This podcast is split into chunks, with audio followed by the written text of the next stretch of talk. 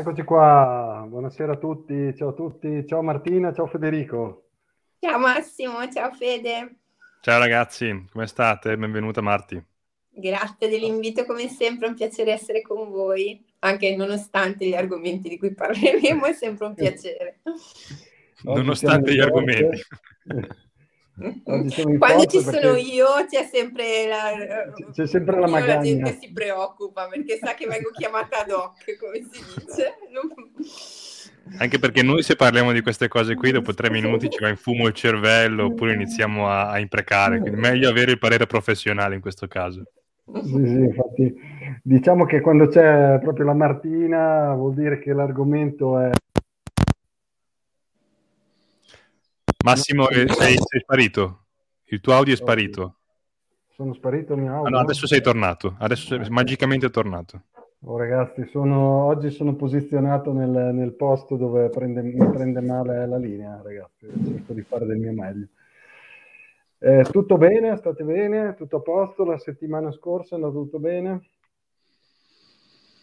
Tutto a posto. È andato Ma tutto sì. bene. Io vengo, vengo, da un trauma odierno, ho scoperto il mio primo capello bianco, quindi sto ancora lavorando il lutto. quindi sto cercando di lavorare. Se oggi mi vedete giù di tono è per quello. L'hai strappato con cattiveria, come fa la gente che con, con cattiveria, sì, sì, con molta veemenza, non credendo alla leggenda che se strappi il capello bianco te ne crescono di altri. Non no. curante l'ho strappato. Eh, beato te che ne vedi solo uno. e comunque oggi, siccome oggi lì in Italia no, è un giorno di semifesta, ponte, no? quindi oggi... Eh sì, scavalliamo fra la domenica e il 25 aprile, quindi sì, io ho lavorato da casa in realtà oggi, però era tutto molto soft, assolutamente si sentiva un'aria di così di primavera e di tranquillità. Infatti, I nostri ascoltatori non vedono l'ora di, di sentire parlare di leggi e regolamenti europei mentre scelgono il ristorante di pesce stasera dove, per, per, poter andare in, mm. dove poter pagare in vacanza nel weekend lungo, no? Mm. Bene, dunque oggi parliamo appunto di leggi, come abbiamo detto, eh, facciamo seguito no, a all'intervista che avete già un po' scritto nel, nel tuo articolo, ehm, nel tuo ultimo articolo. Di sabato e quindi prendiamo spunto da questo. L'argomento è anche, secondo me, complesso, interessante perché comunque diciamo ci sono dei risvolti eh, un po' per tutti, anche per chi lavora, cioè, soprattutto per chi lavora nell'ambito ehm, di, di, Bitcoin, di cambi e quant'altro, ma naturalmente adesso nel corso della puntata andiamo a vedere in pratica cosa significa e in che modo. E quindi eh, a chi lascio la parola per introdurre? Faccio magari una brevissima intro, poi, poi, poi chiedo alla Marti di partire con, alcune, con una domanda un po' più specifica. Eh, perché parliamo di questo di base? Perché ehm, giovedì scorso è arrivato un voto al Parlamento europeo su eh, un paio di regolamenti di cui si è dibattuto tanto negli ultimi, negli ultimi anni, non negli ultimi mesi. Dal 24 eh, settembre 2020 che se ne parla. Perfetto, dal 24 settembre 2020, quindi ben più di due anni, siamo sui due anni e mezzo di dibattito per questi regolamenti e parliamo nello specifico di MICA, cioè Markets in Crypto Assets, eh, un grosso regolamento, mi dicevi Marti, siamo sulle 400 pagine, no? Eh, una, sì, una, roba sì, del se genere. Se vedere la stampa casalinga, eh, questo... ok. per, regolament- per regolamentare... 400 pagine, sì. Esatto, per regolamentare in questo caso il mondo delle stable coin, degli emittenti, delle, stable, delle emittenti delle stable coin e di quelli che sono definiti, e poi adesso chiederemo la definizione un po' più dettagliata a Martina, i, i CASP, cioè Crypto Asset Service Provider, tutti quei servizi, quelle aziende, quelle imprese che offrono servizi nel settore delle criptovalute in generale, nel settore dei crypto asset loro definiscono. Poi è stata votata positivamente, il prossimo passaggio sarà un passaggio formale al Consiglio UE, poi entreranno in vigore con dei periodi di, di, di, di adattamento dei, dei, vari, eh, dei vari attori del settore, però comunque di fatto questo voto di giovedì, giovedì, è stato decisivo per l'approvazione finale di questi regolamenti, è, entrato, è stato votato fav- favorevolmente anche il TFR, cioè il Transfer of Funds Regulation. Se vi ricordate abbiamo parlato eh, mesi fa di questa ipotesi, che adesso è diventata realtà, eh, del, della come dire, la traslazione di quella che viene definita la travel rule dai pagamenti tradizionali al mondo delle criptovalute, quindi Bitcoin incluso.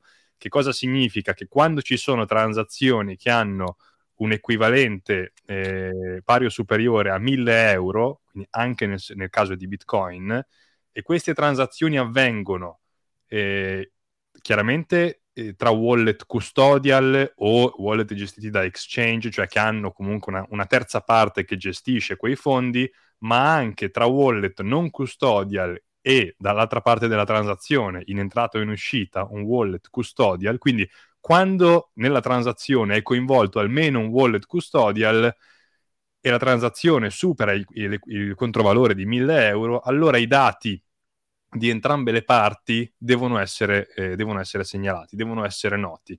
Chiaramente la scusa è quella dell'antiriciclaggio e, e, e tutta una serie di, di, di, marketing, permettetemi il termine, che ci è stato fatto attorno. E, e questo adesso è avvenuto anche con, con, eh, nel settore delle criptovalute, insomma, quindi Bitcoin incluso. Prima di parlare di questa, che secondo me è la cosa un po' più che triggera i, i nostri ascoltatori e, e anche me, in, me compreso, eh, magari facciamo però una panoramica su quello che veramente è successo, su, su ciò che è stato veramente approvato, la famosa MICA, Markets in Crypto Assets. Lascerei la parola a te, Marti, per spiegare eh, io ho detto molto velocemente, molto sommariamente, regola stablecoin, emittenti di stablecoin e i cosiddetti CASP. Che cosa riguarda l'amica? Esatto, bravo, hai detto adesso che cosa riguarda l'amica e che cosa va a regolare. Ok, cerco di essere sintetica. Allora, è, una, è, un regolamento, quindi di immediata applicazione in tutti i paesi europei, in particolare addirittura applicabilità a tutto il SE cosiddetto, quindi tutti i 27 Stati membri si applicherà questo regolamento che va a toccare allora, da un lato, cosiddetto oggettivo, il termine di paragone per stabilire a chi si applica sono proprio le categorie di token.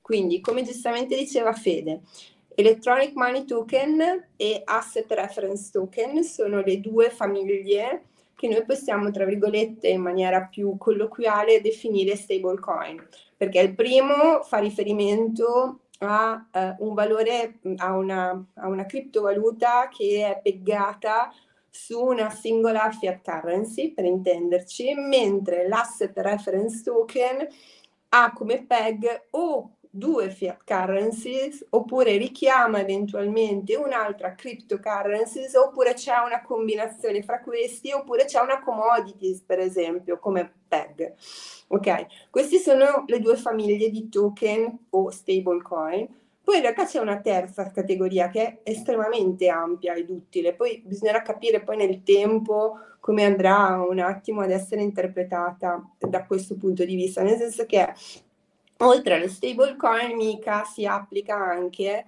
a tutti quelle eh, a tutti quei token innanzitutto che possono essere ricondotti alla categoria degli utility token. Quindi che cosa vuol dire? Quei token che danno accesso a un servizio che è strettamente legato all'emittente stesso del token, ok? È esclusivo tendenzialmente di una piattaforma. E poi insieme alla grande categoria delle cryptocurrencies, quindi quelle currencies, quelle cryptocurrencies che possono essere utilizzate come mezzo di scambio. In realtà in questa categoria c'è il grande Bitcoin, ok? Poi il problema vedremo che ehm, nelle norme dedicate a questa, se vogliamo per certi versi anche a una categoria di chiusura, eh, sono norme che buona parte sono dedicate agli emittenti di queste cryptocurrencies o utility token e quant'altro, e quindi qui poi Bitcoin non ci rientra perché ovviamente si parla di emittenti centralizzati a cui poi si andrà a dedicare tutta una serie di regole di... Però incidentalmente, per esempio, nei servizi dei CASP, adesso arrivo alla parte soggettiva, ovviamente un CASP che opera con Bitcoin a vario titolo quella è lì incidentalmente mica tocca anche Bitcoin. Ok, quindi, quindi questo... Ti, ti interrompo solo, solamente un secondo. in, in, questo senso, mica che cosa fa? Va a disegnare un recinto, a, a dare dei paletti, a mettere delle regole nei confronti di tutte quelle entità centralizzate, qui si sta parlando di entità centralizzate, quindi di aziende, di imprese, di, di aziende registrate, eh, che offrono un servizio, eh, emettono token, eh, emettono, che, possono, che, possono, essere appunto token di, diverso, di diverso tipo, come tu hai appena descritto, eh, pegati a una valuta fiat oppure a un paniere di beni, di, di beni eccetera, e che offrono dei servizi in criptovaluta, in questo caso chiaramente incluso Bitcoin. Quindi se io sono un exchange anche Bitcoin only, ma che fa per esempio servizio di custodia, rientro nella definizione di, di, questi, di crypto asset. Quindi...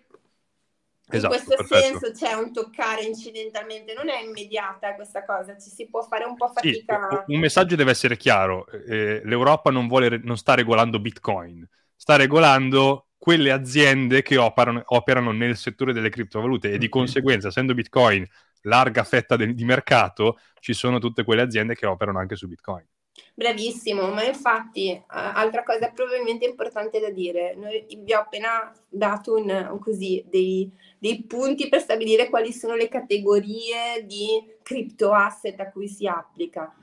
Per converso possiamo dire non si applica a quelle categorie invece di crypto asset che rientrano nel magico mondo delle securities. Quindi mica non riguarda quelli che sono gli strumenti finanziari. Ok, potremmo anche dire utilizzando una definizione a contrario a che cosa si applica mica? A tutto ciò che non è strumento finanziario e avremo già in realtà incluso la versione analitica che io vi ho dato in realtà dei vari crypto asset. E stando alla definizione di Gensler sostanzialmente si applica solamente a Bitcoin allora a questo punto perché tutto eh, il resto è security sì. per lui.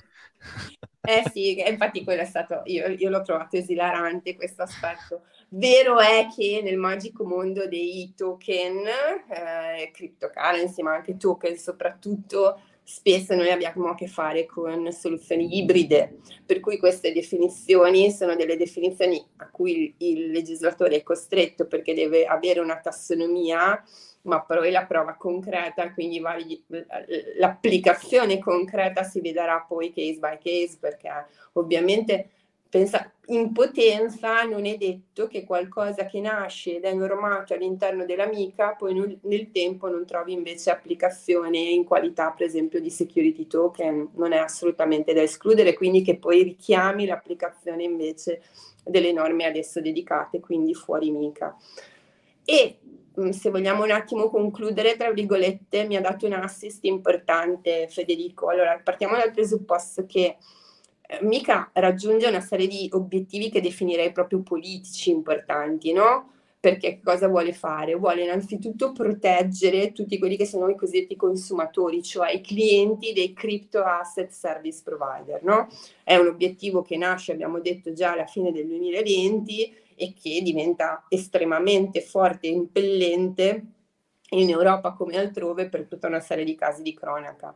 Quindi vuole innanzitutto garantire tutta una serie di regole di trasparenza, tutta una serie di prerequisiti anche di natura finanziaria a coloro che offrono professionalmente servizi in crypto asset, vuole prevenire per esempio anche l'abuso di informazioni privilegiate, c'è tutto un richiamo tra l'altro anche semantico se volete a tutta quella che è la normazione proprio tipica finanziaria, nonostante sia un regolamento dedicato a ciò che non è strumento finanziario, è evidentemente invece muta tantissimo da quel mondo lì. E non a caso del resto poi qui vedremo che le autorità incaricate a presidiare poi il rispetto di determinati requisiti e quindi a vigilare, a concedere le licenze e quant'altro sono poi sempre le stesse perché abbiamo l'ESMA, quindi la European Market and Security Authority, abbiamo l'EBA, quindi la European Banking Authority, per esempio quando poi si passa addirittura con tutta una serie di criteri, i nostri stablecoin diventano significant, significanti o significativi, forse è più la traduzione, perdonatemi, più corretta, automaticamente gli emittenti di, queste, di questi stablecoin significativi vanno sotto l'egida proprio dell'EBA, eh, quindi l'autorità per eccellenza. E, e, anche questo testimonia appunto fortemente quella che c'è, la vicinanza insomma con quella che è la normativa finanziaria. Per concludere vi posso appunto dire da un punto di vista invece soggettivo, come ci diceva giustamente Federico prima, questa è una norma che si rivolge per grandissima parte alla disciplina di chi emette appunto gli stablecoin e di chi offre tutta una serie di servizi crypto asset. Quindi la famosa definizione di crypto asset service provider che troviamo tra l'altro nei primi articoli, dovrebbe essere nel, nel, secondo articolo se non ricordo male, di che cosa è un crypto asset service provider e poi c'è una vera e propria declinazione di quelli che sono i servizi che possono essere offerti. Quindi si tratta in questo caso di persone giuridiche, si tratta di società. Si tratta di società che devono avere tutta una serie di requisiti finanziari e per concludere vi posso anche dire, perché poi la declinazione dei requisiti è noiosissima, quindi non la faccio, però per far capire, secondo me è significativo, tenete conto che gli enti creditizi che decidono di aprire al comparto dei crypto asset vi possono, tra virgolette, accedere mediante una semplice notifica, quindi non devono fare lo stesso iter, lo stesso percorso per ottenere l'equivalente di una licenza amica, proprio sul presupposto che hanno già i requisiti patrimoniali, finanziari di governance che poi sono richiesti per l'esercizio di, e per fornire determinati servizi, quindi questo è abbastanza significativo. Ho una domanda, se, se posso, se stavi intervenendo tu? Massimo, sei il proprietario di questo canale, cioè hai il potere, hai il no, potere no. di vita e di morte su tutti, vai pure. no, perché mi sembra che stessi per parlare tu. No, allora, eh, hai parlato mh, di CASP, no? Che hai detto che c'è una definizione de- dentro la legge, eccetera. Eh, possiamo quindi dire eh, che, diciamo, eh, chi fornisce servizi di cambio eh, sostanzialmente da fiat a bitcoin e viceversa rientra e anche ah, chi sì. fornisce servizi di custodia rientra, giusto? Sì, sì, c'è l'articolo 3 proprio che se ci guardate ehm, va a declinare quelli che sono i servizi in crypto asset che sono in realtà molto tipici, molto noti, quelli che hai citato sicuramente, quindi custodia e amministrazione di crypto asset conto terzi, eh, la gestione di una piattaforma di trading, per esempio, per crypto asset, lo scambio e può essere uno scambio fiat, crypto asset, crypto asset fiat oppure uno scambio soltanto di crypto asset con altri crypto asset, entrambe le, le opzioni.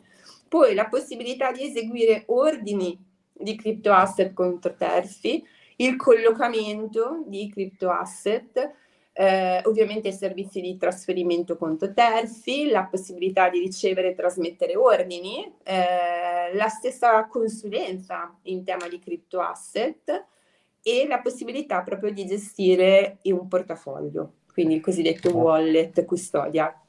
Mi sorge, scusa, poi, poi concludo, l'ultima, vai. Domanda, l'ultima domanda su questa cosa qui del CASP.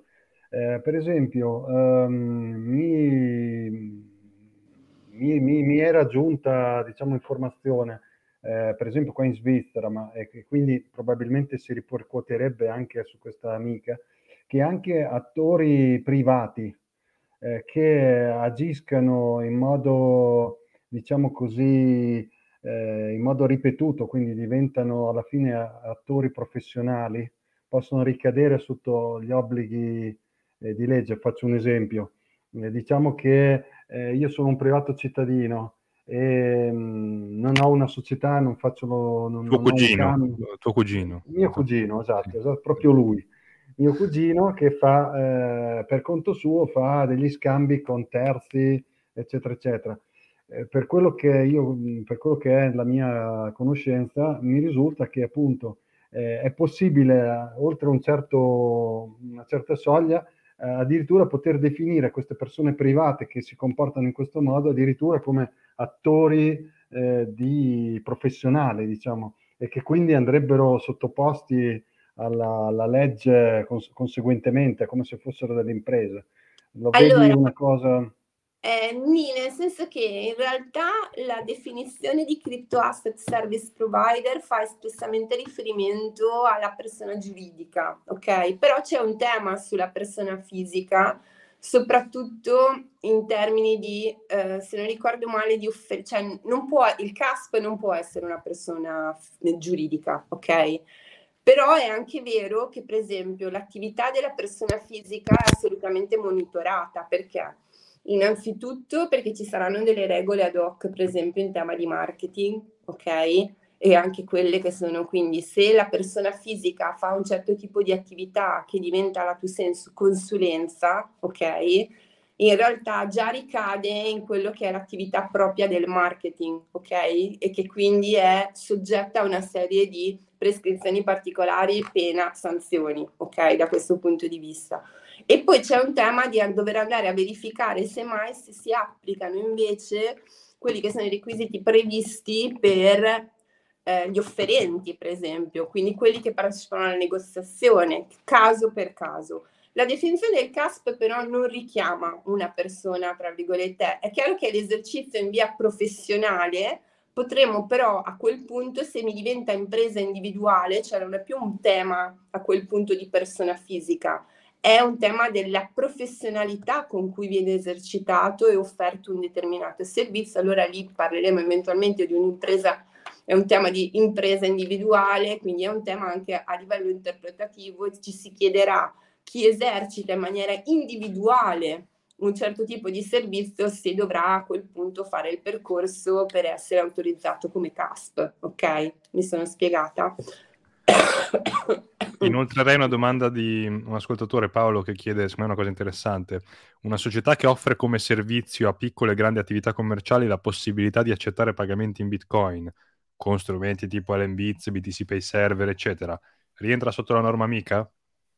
Allora, che offre come servizio la possibilità di accettare pagamenti in Bitcoin? Eh, eh. Allora, qui il tema qual è? Cioè, qui è professionalmente, no? Tu in qualche modo eh, ti poni sul mercato a livello professionale offrendo un servizio, ok? Quindi non sei semplicemente in qualche modo il collettore rispetto all'utilizzo di un software come può essere un protocollo, come può essere BTC Pay Server, no? In, tu ti poni a livello professionale, quindi lì bisogna anche vedere, per esempio, le forme di revenue che tu, tu, tu puoi ricavi, tra virgolette, da questo tipo di attività. Però in sé il fatto di essere un'attività svolta a livello professionale che abilita quindi la possibilità di accettare pagamenti in Bitcoin, questo ritengo sulla base della lettura di oggi, poi tenete sempre conto che siamo in un momento in cui ci manca tutta una normativa anche a livello regolamentare che andrà proprio a declinare in maniera più precisa quelle che sono le definizioni che la legge ci fornisce oggi. E quindi questo sarà uno strumento importante anche per poter poi destabilire nei singoli casi se rientra o non rientra. Però sulla base degli elementi che abbiamo adesso eh, il fatto di essere una società mh, mm, è, è, è, assolutamente plausibile che rientri nella licenza cosiddetta amica. Mm, per completare la risposta aggiungerei anche una cosa mm, per, che secondo me in, in, quel caso farebbe un po' decadere ogni dubbio, ne parlavamo anche privatamente con Martina qualche giorno fa, eh, dipende anche da come viene offerto il servizio tramite LMBits o BTC Pay. Per esempio, eh, se l'attività alla quale una società fa accettare pagamenti, io sono una società che fornisce consulenza per far installare BTC Pay Server a un negozio che così tramite la mia attività eh, accetterà Bitcoin. Come lo faccio? Gli faccio installare un wallet non custodial on chain? A quel punto lì, appunto, ci sarà spazio per interpretazione. Se però eh, quel negozio vuole accettare Lightning, eh, Bitcoin tramite Lightning Network, e non ha la voglia, non ha la competenza, non ha gli strumenti per gestire autonomamente un proprio nodo Lightning, che diciamocelo non è, non è banale, ne abbiamo parlato milioni di volte, e quindi si affida al nodo Lightning del gestore, che può essere il nodo Lightning della società, tramite plugin come eh, LNBits stesso o LNBank nel caso di BTC Pay Server, eh, che sono a tutti gli effetti dei wallet Lightning custodial, cioè che si affidano alle, alle liquidità del nodo della società di consulenza, a quel punto di fatto si offre anche un servizio di custodia.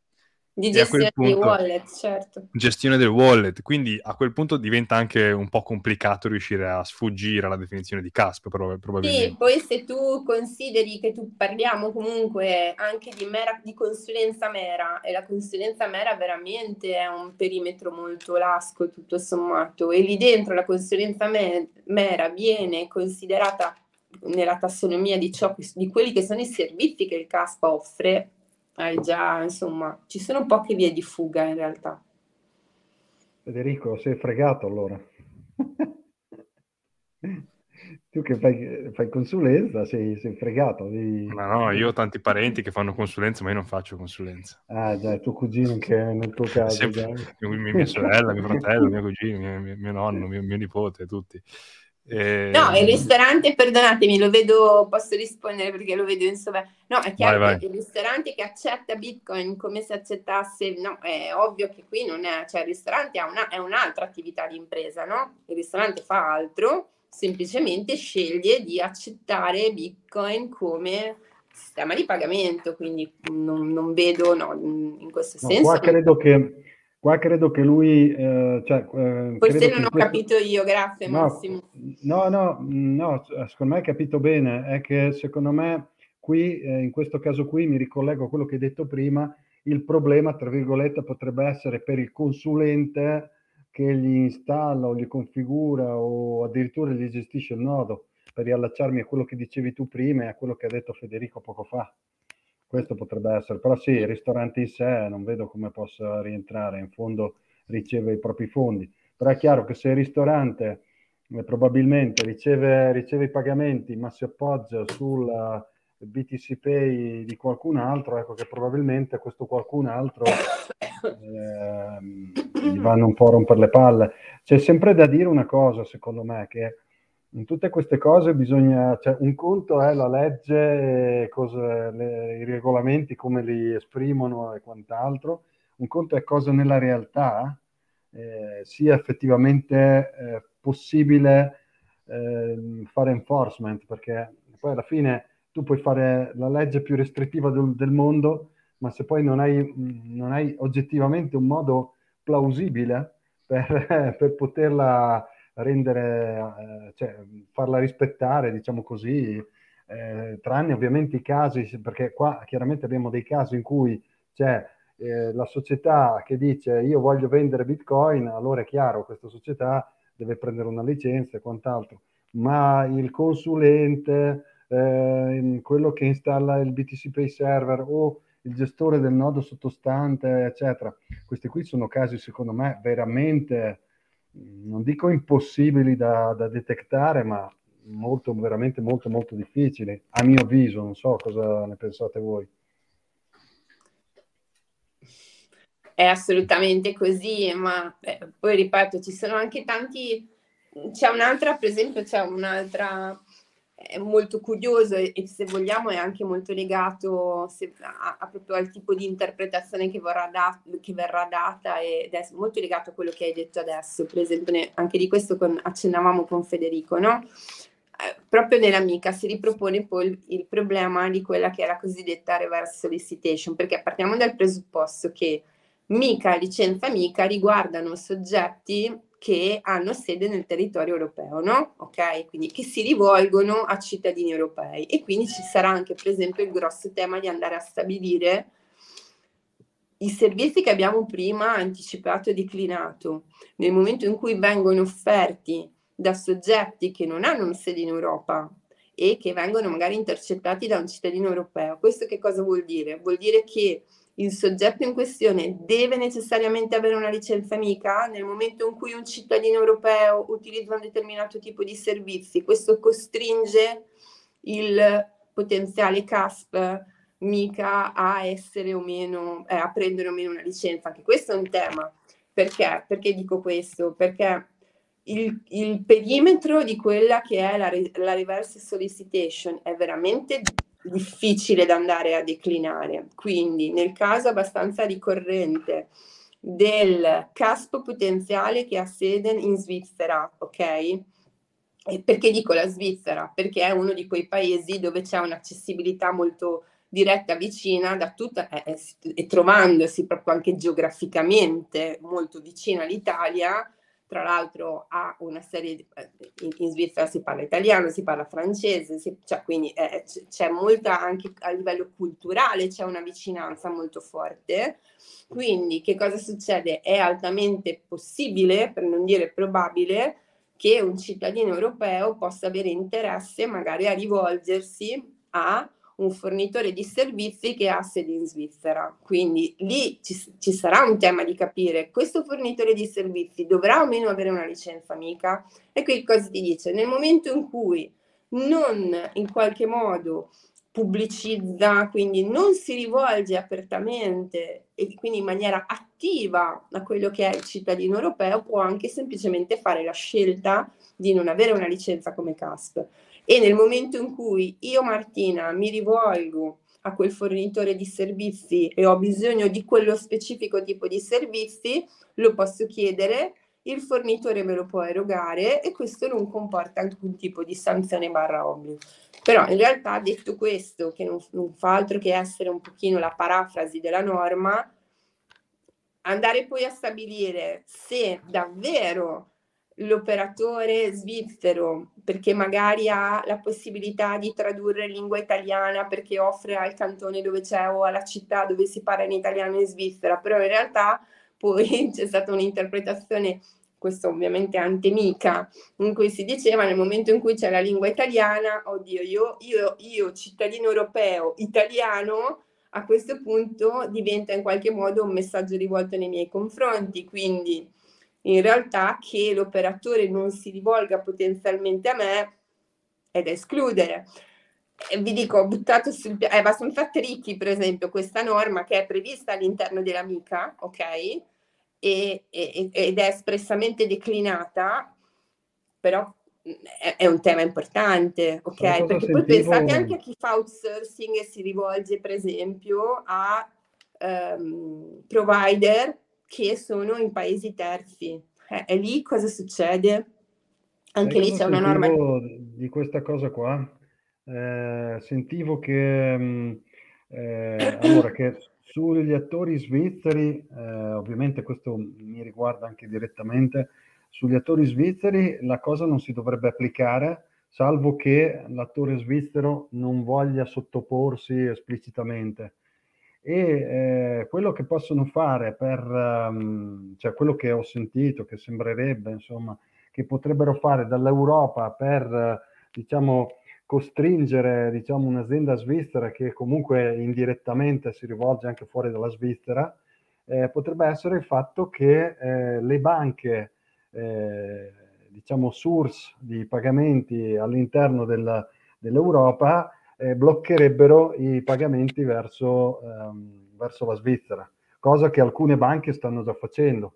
Quindi, per esempio, eh, non so, eh, io parlo per esempio per mia esperienza sulla voucher bot, eh, so che perché alcuni eh, ne parlano così, so che ci sono alcune banche già, già adesso che eh, nel momento in cui vedono che la destinazione eh, è Svizzera, eccetera, eccetera, bloccano il pagamento. Quindi quello che potrebbe succedere, io mi immagino, è che chi eh, operatore non europeo decida di non eh, inginocchiarsi a questa, a questa, regolamentazione potrebbe subire una perdita di clienti eh, qualora questi clienti non decidano di semplicemente aprirsi un bel conto in Svizzera e chi si è visto si è visto.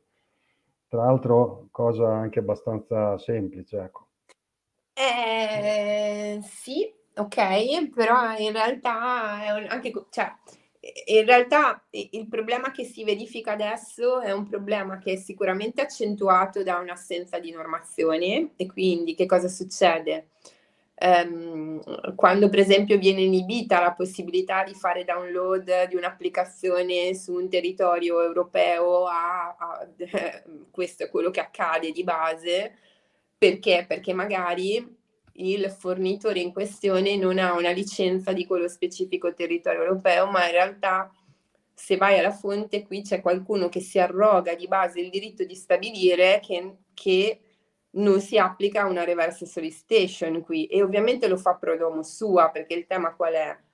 Per non saperne leggere né scrivere evito che questo sia possibile perché faccio 1 più 1 uguale 2, cioè dico non mi risulta che tu abbia una licenza a operare in quel dato territorio, quindi come tale non ti permetto di farlo. Perché questo? Perché nel momento in cui tu mi chiedi, o meglio, tu, sì, tu mi chiedi che i cittadini di un determinato paese possano avere accesso alla mia applicazione, io questo lo interpreto, però questo in teoria non lo dovrebbe fare un operatore economico, tra virgolette, io questo lo interpreto come una sorta di offerta di servizi. Quindi in maniera molto asciutta e estremamente è una, è una sorta di marketing indiretto anche questo, perché mi dai la possibilità di scaricare la tua applicazione, quindi questo mi induce a pensare, mi do per scontato che tu possa operare in un determinato paese. Siamo nel novero ovviamente del, del, del, delle forzature un pochino in questo momento che la norma, se tu la leggi, era un po' quello che volevo enfatizzare. Se tu ti limiti a leggere la norma fine a se stessa, queste forzature non le risolve. È chiaro che ci dovrà essere tutto un percorso interpretativo e la cosa importante in questo senso è ovvio che ci sarà un contributo poi anche delle singole autorità nazionali, un po' inevitabile però è chiaro, ecco, se vogliamo, questa è una cosa che mette un po' d'accordo tutti, eh? chi non sopporta Amica, chi la sopporta, chi pensa che sia una norma, già un regolamento nato vecchio, mm, però mette, una cosa mette d'accordo tutti, sicuramente è positivo il fatto che ci confrontiamo con un testo che dovrà mettere d'accordo 27 paesi, perché poi la difficoltà più grande per gli operatori del settore posto la natura di questi servizi è poter pensare invece di avere a che fare con regolatori domestici, cioè questo è qualcosa veramente di impensabile, sia perché ce ne sono di un pochino più virtuosi, sia perché ce ne sono di incapaci totali, allora quantomeno avere la possibilità di andare poi a fare una passaportazione, di cimentarsi con un regolatore unico che poi va a intercettare la normativa in tutto un territorio, è qualcosa che in realtà non ha precedenti. Mm, penso che tutti e due mi conosciate abbastanza, Fede sicuramente di più, non è che io sia particolarmente una, una grande sostenitrice delle iniziative a volte del, del regolatore, assolutamente però in questo senso è sicuramente qualcosa che è più positivo che negativo. Attenzione bene, sempre con la premessa da non dimenticare, cioè che questa norma va a disciplinare i soggetti centralizzati che vogliono fare impresa in un determinato mercato, ok? Questo è qualcosa che non dobbiamo mai dimenticare, perché poi si finisce come, cioè quello che sta un po' accadendo in America, dove non solo ci sono tutte le complicazioni e le difficoltà che ci sono anche in Europa, ma dove c'è anche una frammentazione per cui i giochi politici diventano addirittura i giochi di tanti. E questo complica ulteriormente anche il, il, la situazione e, e, arena ancora di più poi quelli che sono gli operatori, ci piacciono, non ci piacciono, ci interessino, non ci interessino. Sì, che, che piaccia o no, comunque viviamo in un, in un contesto in cui eh, quando c'è una, eh, una regola imposta dal, dal, dal, regolatore, poi anche gli attori privati, tu prima Martina facevi un esempio attuale, cioè società che offrono servizi di cambio che vengono bandite da eh, App Store, Play Store, che sia perché c'è il sospetto che potrebbero non essere compliant con le future regole è una cosa che sta succedendo, è attualità. Ehm, e quindi necessariamente poi magari c'è, tu dicevi giustamente, non dovrebbero essere delle valutazioni fatte da, da un attore privato, però poi l'attore privato prova a tutelarsi, c'è il problema no, del, del, del, provare a tutelarsi prima che la responsabilità ricada anche su di me, quindi una, una compliance quasi forzata e, e, come dire, che precede l'effettiva attuazione della regola. E questo poi si applica anche al, a tutto il discorso che, eh, che, a tutto il discorso della transfer of funds regulation. Abbiamo parlato che, di, di giovedì che è stato fatto al Parlamento europeo, adesso abbiamo parlato dell'amica, ma come vi dicevo all'inizio è stato approvato anche la transfer of funds regulation, che è la cosa un pochettino più succolenta. Marti, io prima l'ho descritta male e brevemente, vuoi dare tu un, un, una panoramica di che cosa fa la TFR? Che non è sì. quello che ricevete quando, venite, quando andate in pensione, è un'altra cosa. Quello che ricevereste. Ricevereste se andaste in pensione se l'Inps non sarà fallito tra qualche anno, cosa che probabilmente esatto. succederà. Però, eh, diciamo bene. Esatto. Sì, è nota anche come travel rule, no? La regola di viaggio cosiddetta, no? E ovviamente anche in questo caso è un'implementazione che noi andiamo a ricavare da, dal, dal, dal, mondo tradizionale, perché è qualcosa che non viene creato ad hoc per i crypto asset, ma già ovviamente si applicava nel mondo della finanza tradizionale e la Transfer Fund Regulation a chi si applica? Ancora una volta vengono in rilievo questi nostri CASP, quindi CASP eh, impareremo a conviverci, a conoscerli molto bene, i Crypto Asset Service Provider, anche in questo caso stabiliti nell'Unione Europea, i quali eseguono poi le transazioni, questo proprio come ehm, proprio come ambito di applicazione tipico, no? eh, questi CASP in Europa che eseguono delle transazioni per conto in nome dei loro clienti, ok? Quindi in questo caso eh, possiamo immaginare come clienti dei CASP anche gli intermediari, i depositari a qualsiasi titolo,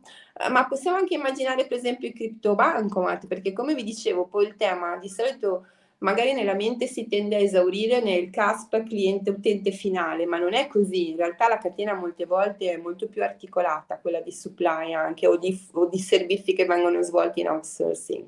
Quindi sicuramente nel momento in cui ci sono delle transazioni fra CASP, il CASP che cosa, al CASP che cosa è imposto? È imposto di eseguire la cosiddetta Enhanced Due Diligence, ok? Quindi la IDD, che non è altro che una forma rafforzata di KYC. Quindi devo esattamente conoscere tutta una serie di dati che riguardano l'originator e il beneficiario. Okay? Se volete immaginarvela in modo figurato, immaginatevi una figura fallica e immaginate eh... come potrebbe finire. Scusa Marti Francesco, scusa, scusa, la finezza, però... No, no, no, ma tu devi così, così sdrammatizzi le mie pippe.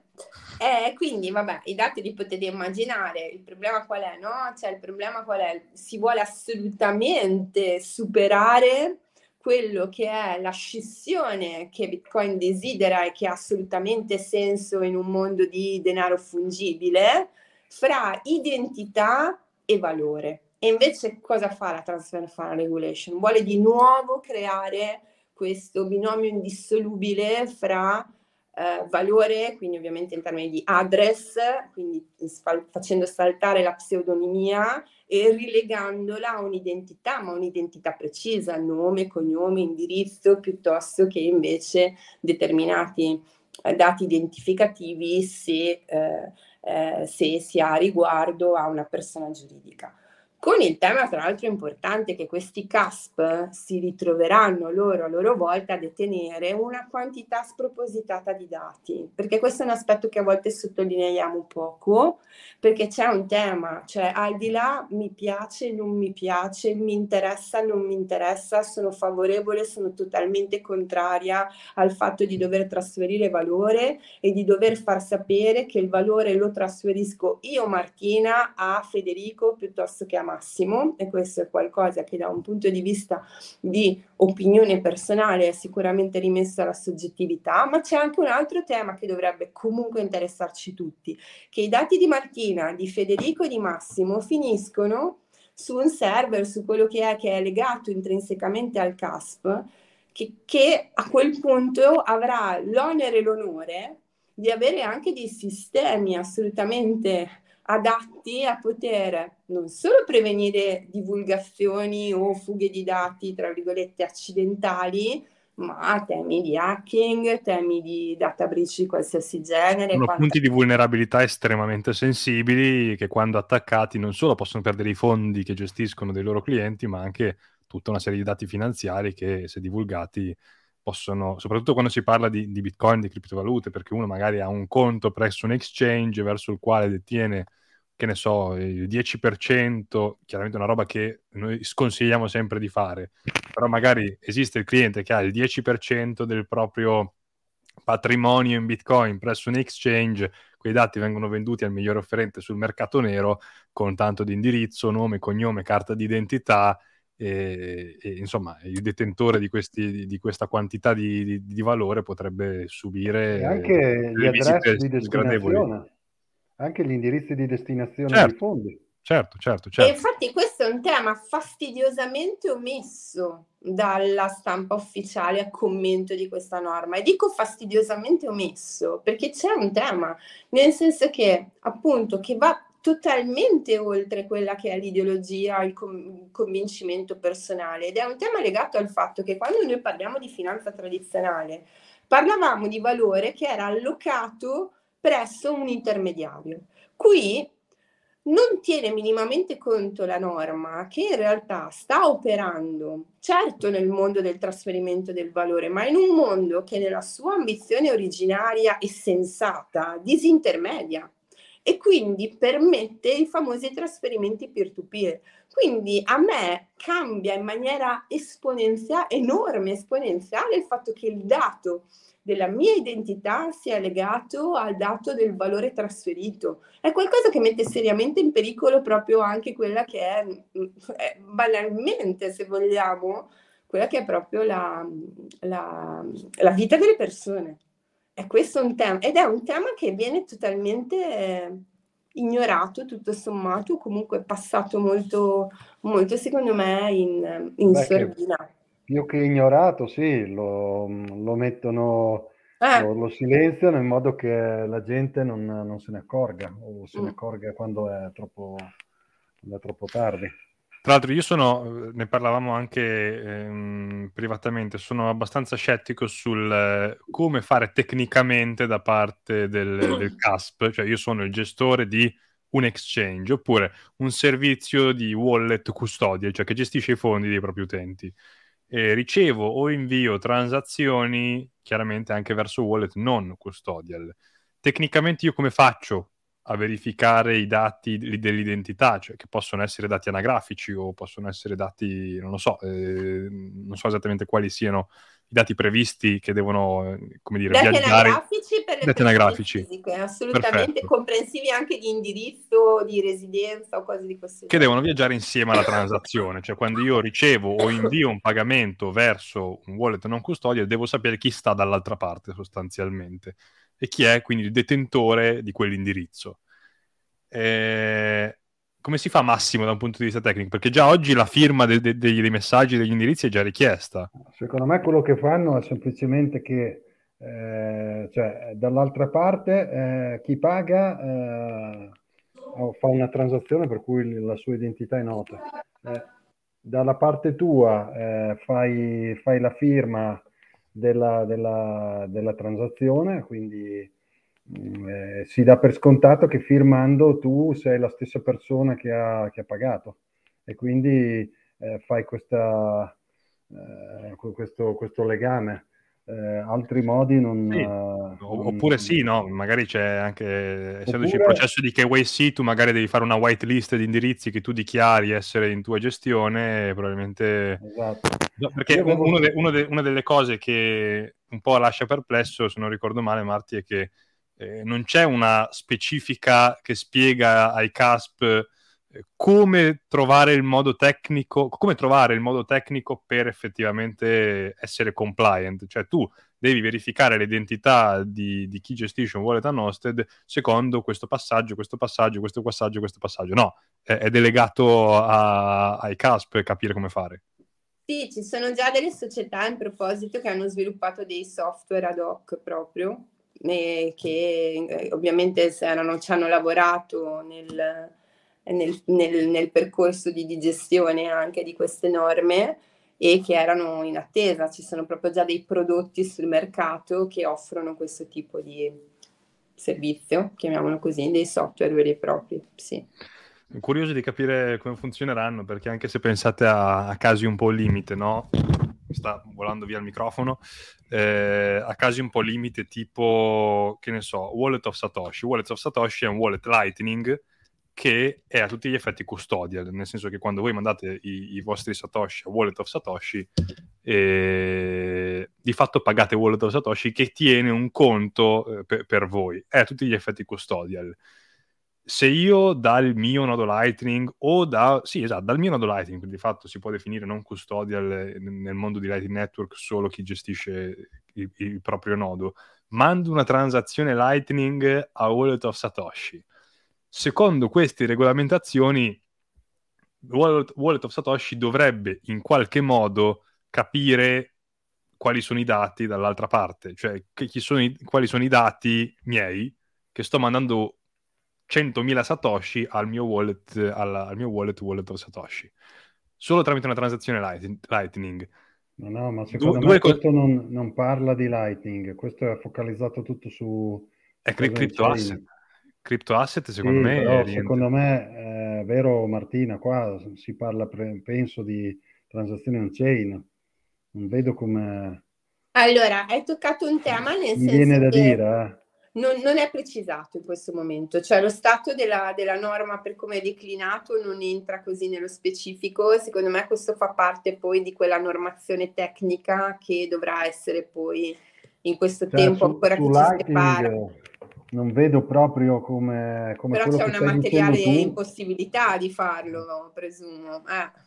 Cioè, anche quello... perché, diciamoci, anche ci fosse il modo tecnico, la prima volta che lo fa Wallet of Satoshi, tutti smettono di usarlo, secondo me, perché Ma... è il modo migliore per perdere tutti i clienti. Infatti io ho sentito di, di operatori che eh, vogliono, cioè che hanno in programma di, o hanno valutato l'ipotesi di eh, blacklistare e whitelistare determinati, determinati wallet, quindi cosa che fa abbastanza inorridire però eh, questo potrebbe essere una cosa.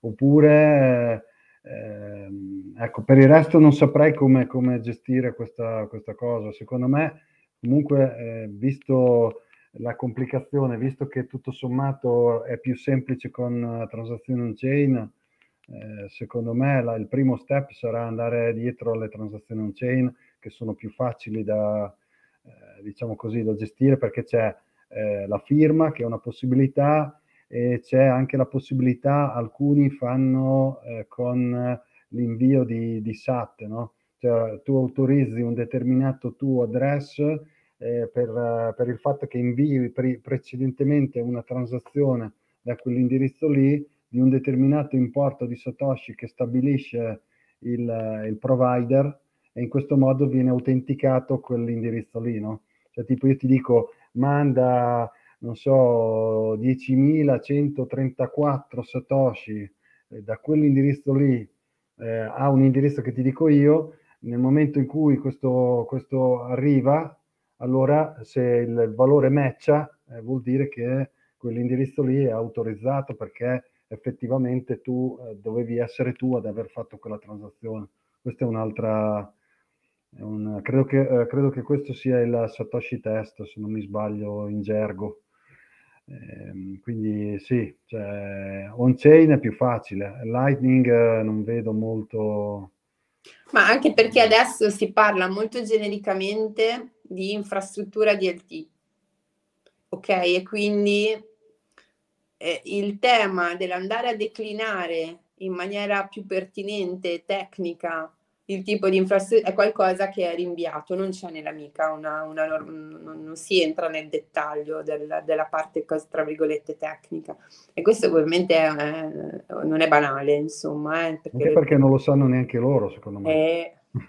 cioè, questo è il dettaglio. Perché come, come al solito, eh, dimmi se, se, interpreto male Martina, ma come al solito mi sembra che eh, chi fa le leggi eh, tende a a, diciamo così, a vomitare delle regolamentazioni sempre più eh, strette, eccetera, eccetera, senza po- porsi il problema di come si applicano, nel senso, dopo sono cazzi tuoi. Cioè, Vabbè, c'è, certo. questa, c'è, questa, legge, eh, io legislatore faccio sta legge qua, dopo chi se ne frega di, di, come, di come, tu l'applichi, eh, mal che vada farò delle multe in più. Quindi mi sembra che... Ma guardate, mi faccio ridere, pensate solo una cosa, uh, in, nell'amica cioè, è previsto che gli offerenti di crypto asset debbano garantire il diritto di recesso, ok? Si parte da questo presupposto, ecco. ovviamente al, al, al, al consumer, no? quindi che acquista crypto asset direttamente dall'offerente o da un CASP. quindi tra l'altro, questo diritto di recesso, e questo MIMA ovviamente la norma sulla tutela cons- dei consumatori e quant'altro, si può estendere fino a 14 giorni dopo l'acquisto. Cioè, questa è una norma che fece... Eh, tra l'altro, mi chiedo scusa nel caso nell'ultima versione perché sono, sono sincera, non ricordo perché ci sono state delle, delle, modifiche se questa norma è rimasta. Vi do per, per certo che questa norma io l'ho letta, me la ricordo esattamente così.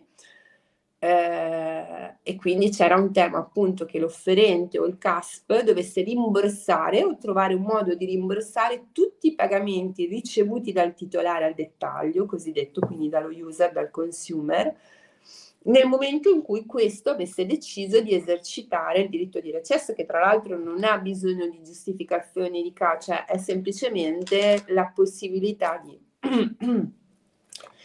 E quindi eh, cioè adesso senza, senza, tra virgolette neanche pensare a Bitcoin, ma anche le emissioni di token rarissimamente offrono un diritto di recesso proprio dalle piattaforme.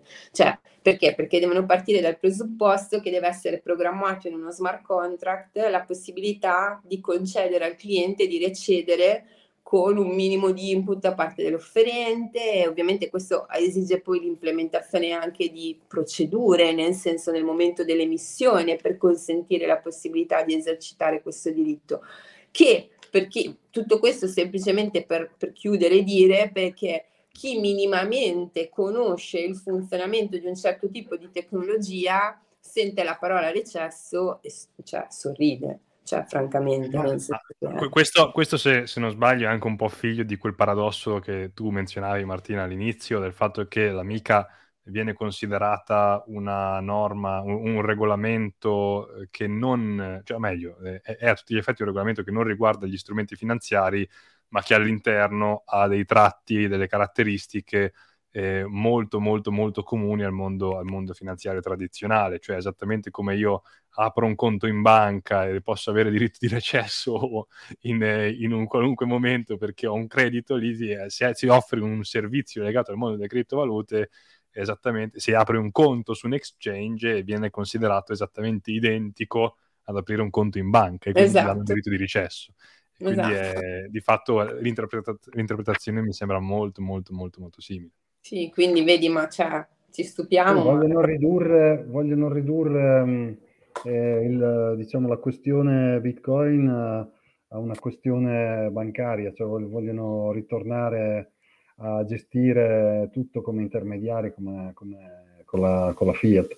Poi il diritto di recesso fa un po' ridere, è come se uno andasse eh, in, un, in, un, ufficio cambio del, dell'aeroporto eh, cambia 100 dollari e poi dopo torna lì e dice ah no cazzo ci ho ripensato rivoglio gli euro ti ridò i 100 dollari. Cioè è una roba veramente da, da cioè inventarsi una cosa così è veramente assurdo cioè, cosa, sì, infatti dovrò verificare se è rimasto nell'ultima versione, perché questa, ripeto, mi ricordo che c'era nelle versioni precedenti, però c'è da verificare se sia rimasta oppure no. Però sicuramente era stata concepita dal legislatore, quindi questo semplicemente come dimostrazione, al di là poi dell'execution un domani, del fatto che non dobbiamo sicuramente dare per scontato che ci sia una consapevolezza eh, profonda. Perché vedi, da una parte, eh, quando gli fa comodo, eh, viene trattato come eh, una risorsa finanziaria, una valuta, eccetera, eccetera. Quando non gli fa comodo, viene trattato come un bene, perché il diritto di recesso eh, vale se compro una lavatrice, vale se compro un televisore, non se vado a cambiare dei soldi, non ha nessun senso. Quindi quando gli fa comodo eh, sono, eh, sono, dei beni, quando, gli fa, quando, gli fa, comodo che siano valuta, sono valuta, strumento finanziario, dipende da cosa, da cosa serve.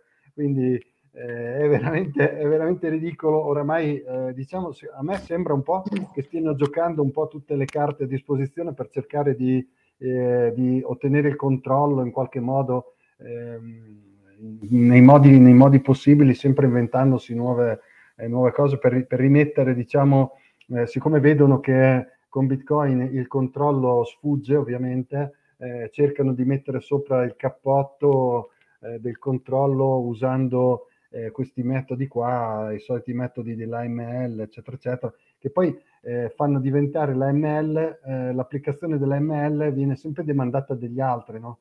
Quindi alla fine è sempre il CASP e poi, e poi, come dicevi tu, l'intermediario che ci sta dietro, perché pensiamoci bene, eh, Pinco Pallino paga, Pinco Pallino paga perché usa un conto di una banca su cui è fatto il KYC e compagnia bella, paga e poi va da un'altra parte dove ancora una volta deve fare ancora il KYC, eccetera, eccetera.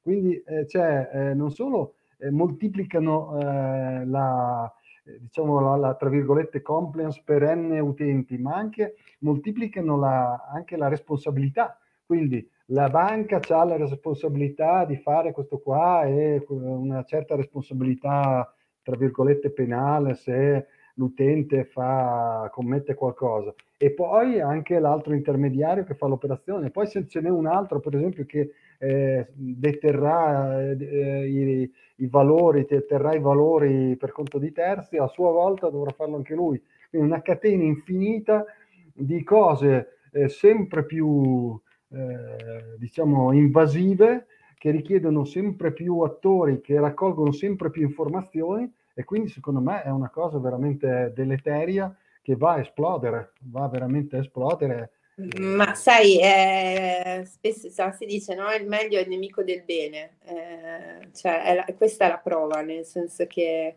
poi quando si supera la soglia, tra virgolette, della, della, della maglia stretta di quelli che sono gli adempimenti, si finisce anche che per dare per scontato che questo è controllato da questo, che è controllato da questo, che è controllato da questo, che è controllato da quest'altro, in realtà nessuno controlla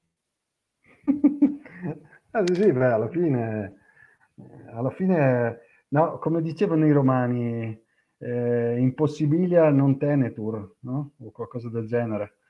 Ecco, alla fine le cose impossibili non possiamo farle. Cioè...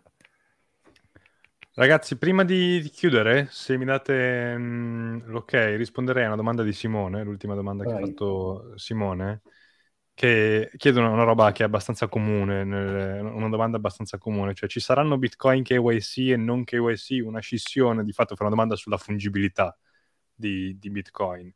La mia risposta, eh, poi datemi anche il vostro parere se volete, chiaramente questa domanda è legata al fatto, al discorso di oggi, cioè eh, dovendo tracciare, provare a tracciare con la, con la, TFR anche tutti i pagamenti verso checks, verso CASP in, in, in generale, da e verso CASP in generale, quando sono superiori ai 1000 eh, euro di controvalore, si crea di fatto una divisione di mercato tra tutti quei bitcoin acquisiti magari nel mercato peer-to-peer passati, eh, che ne so, tramite CoinJoin, che non hanno mai toccato degli enti regolati e di conseguenza non hanno mai eh, subito un collegamento con del KYC e invece tra tutti quelli, quei SAT, che, quei Satoshi che invece hanno, eh, sono stati almeno, almeno in un momento del tempo collegati a un'identità, Secondo me no. E, e, e, no perché secondo me lo decide ognuno di noi se Bitcoin è KYC e, e Bitcoin, cioè, se c'è una scissione o se non c'è una scissione.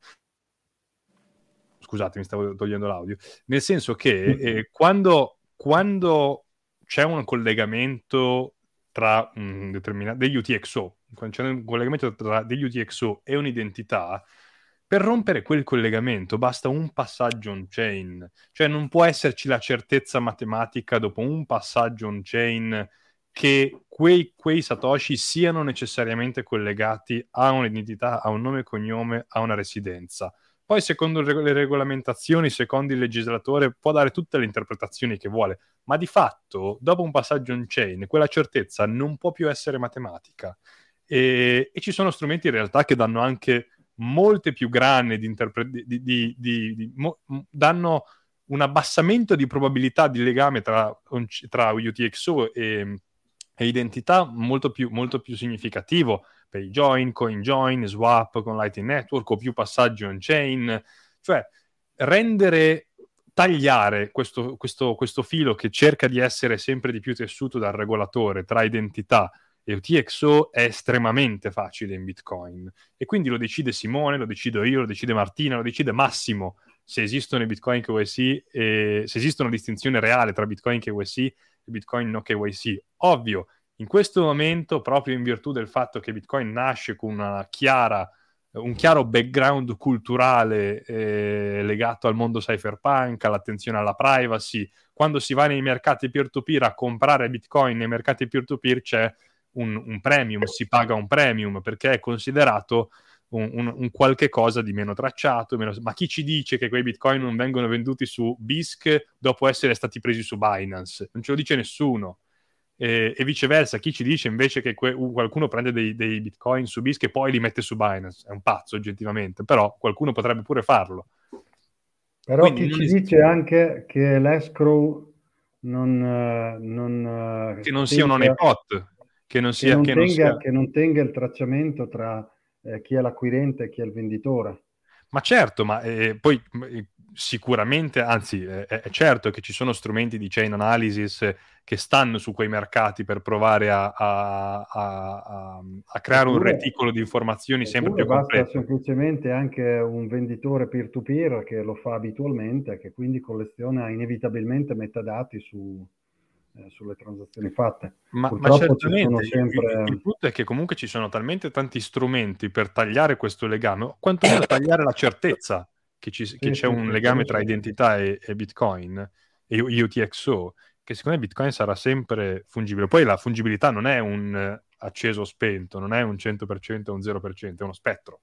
E... Comunque andiamo su Lightning Network, ragazzi, perché è lì che, è lì che si, secondo me sarà il, il prossimo futuro. Infatti prevedo, prevedo un, un, prossimo step uh, legislativo per inventarsi qualcosa anche sull'IT Network. Eh, ma bravo, ma il tema è quello, nel senso che alla fine cioè, è proprio cambiata un'epoca da questo punto di vista. Cioè è cambiata a prescindere paradossalmente, cioè Bitcoin è la risposta a qualcosa che stava cambiando, nel senso che quel famoso legame di cui parlavamo prima, indissolubile fra trasferimento di valore e identità della persona, è un tema che si pone da un certo punto di vista e a cui Bitcoin offre una risposta, perché nella prospettiva che immaginiamo, una volta il denaro contante ci dava questa possibilità no? di scindere la, la, l'identità al trasferimento di valore. E, nella prospettiva che vediamo è qualcosa che nel tempo si assottiglierà sempre di più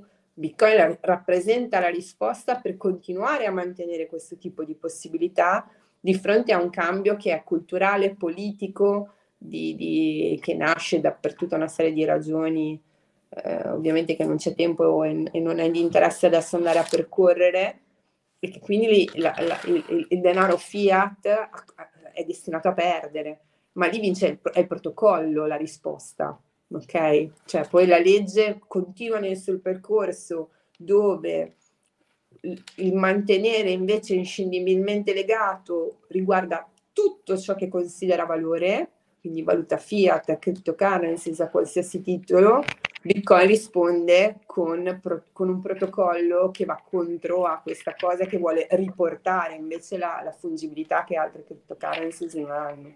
E state sicuri che se io, Martina, Massimo e qualche altro milione di persone decidessimo di farci pagare in sassi colorati, il legislatore prova, proverebbe a regolare pure i sassi colorati.